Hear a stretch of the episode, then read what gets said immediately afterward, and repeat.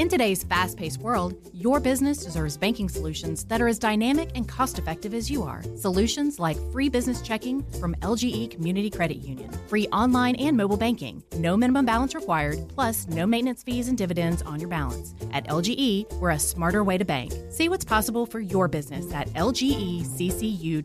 No monthly maintenance fees. Other service fees such as NSF, overdraft, wire, and stop payment fees still apply. Not all businesses will qualify. Membership eligibility and base savings account that keeps a $5 minimum balance required. We get a chance to know our enemy. The Falcons are on the road, as the Jaguars are. They're all in England right now as we are getting ready for the international series between the Falcons and the Jaguars. We head out now on the Hobson Hobson Newsmaker line. Talk to a good friend of mine. I've known him for years. He goes by the name Hacker, so you can call him Hacker, but it's Ryan Green, our guest from 1010XL down in Jacksonville. Morning, Hacker. What's up, my friend? How you doing?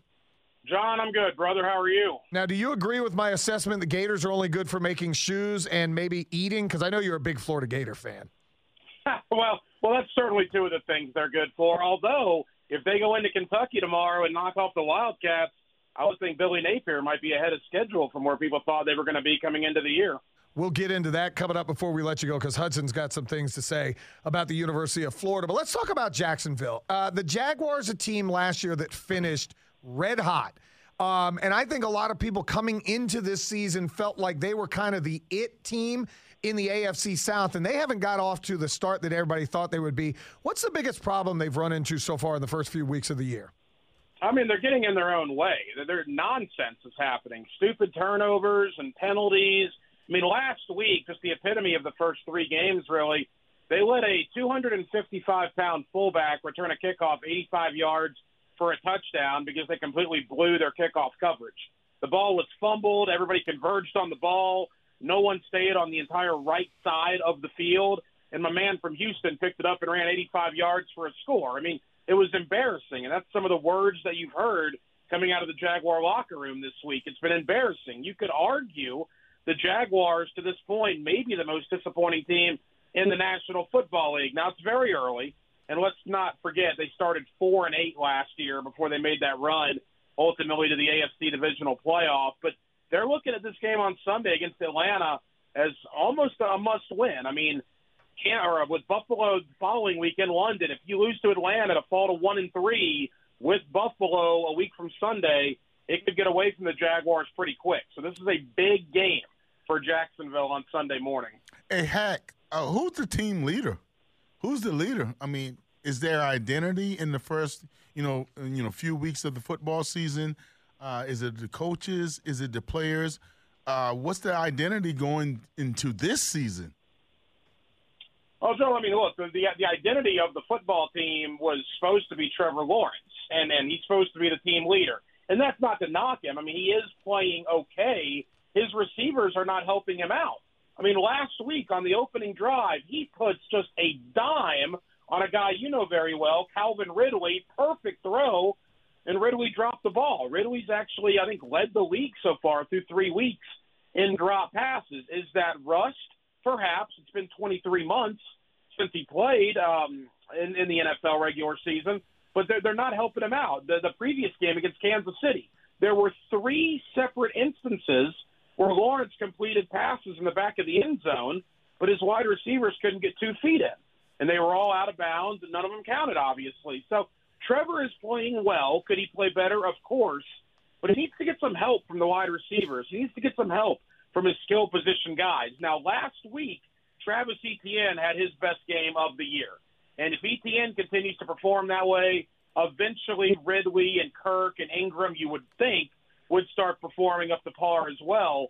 That's what I'm saying. It's very early. You started seeing glimpses of the Etienne from last year last week. We hope now we start seeing that from the likes of Evan Engram and Christian Kirk. We get to know our enemy as we head down to Jacksonville. 1010XL's Ryan Green, our guest right now on the Hobson Hobson Newsmaker line. Ryan, what is the perspective or the narrative of the Atlanta Falcons from a Jacksonville standpoint?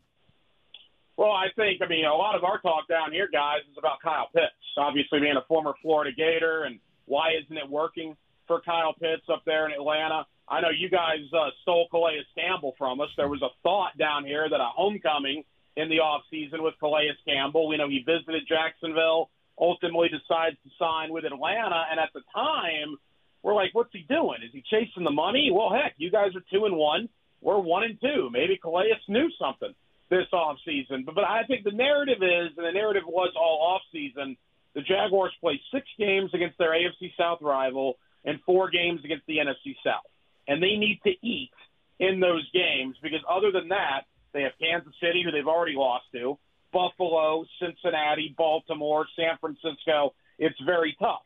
So the Jaguars and fans down here said, look, three and one or even four and zero against the NFC South is what needs to happen. That begins obviously on Sunday, and, and uh, we know they've spent a lot of money on defense this offseason. Jessie Bates has been very good for you guys. In fact, talking to some guys in the Jaguar locker room, they singled out Jessie Bates as a guy they have to know where he is on the field because the guy is flat out making plays three weeks into the year. Give me a grade hack on Travon Walker. I mean, I mean, this is a guy that's been, you know, number one overall pick from Georgia, the Bulldogs. What, what, what are everybody? What is everybody saying about him thus far in his career? You know, when I finished up college, my motto was D's get degrees, right? Because I was over it at the time. And I'm not sure if I'm going to give Travon Walker a D. I'll probably give him a C minus. Mm. Is he okay? Yeah, he's all right. He'll probably get you a passing grade. I think he's had, you know, two or three tackles for loss this year. He had a quarterback sack against Indianapolis in week one. The problem, guys, is when you see Aidan Hutchinson going nuts on national TV last night, or I guess on on Amazon TV, whatever it is, and he's doing everything right, and Hutchinson's making a big impact. Now the Jaguars are getting called out for taking Walker over Hutchinson. I said on social media this morning for Jaguar fans who are in defense mode here because of Aidan Hutchinson. Travon Walker could still be a very good player. But there's no doubt right now that Aidan Hutchinson is clearly a better player than, than Travon Walker. It's okay to admit both can be true. I haven't given up on Travon Walker. The fan base down here hasn't given up on Travon Walker. He's not performing as well so far as we would have liked. Has he been terrible? No, but he certainly has not looked like the number one pick in the draft to this point. How do Jaguars fans feel about back to back weeks in London? Because the Jaguars, for those that don't know, play the Falcons, then stay in London and play next week against the Buffalo Bills. That's got to suck as a fan base, doesn't it?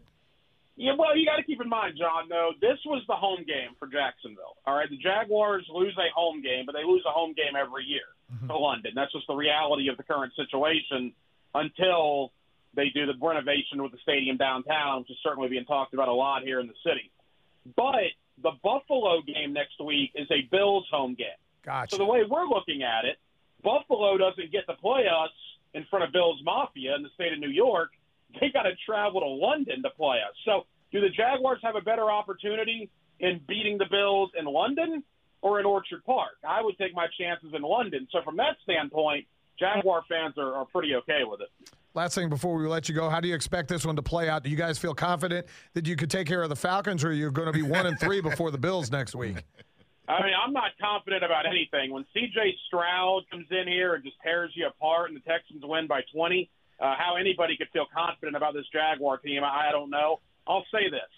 Being in the locker room this week, it's a very clear understanding. There's no panic, but there is concern. They know they need to play better. I believe they will play better. I think it's a back and forth game. I do. At the end of the day, I'm going to pick the Jaguars by a field goal, but would it surprise me if Atlanta wins the game? Of course not. Atlanta's played well. And uh, to this point, you could argue they've played better than Jacksonville through three weeks. You should have a fun weekend. Gators in Kentucky, and then you get uh, Jacksonville and Falcons. Hopefully, you go 0 and 2. That's how I feel about it, but you know me for a long time.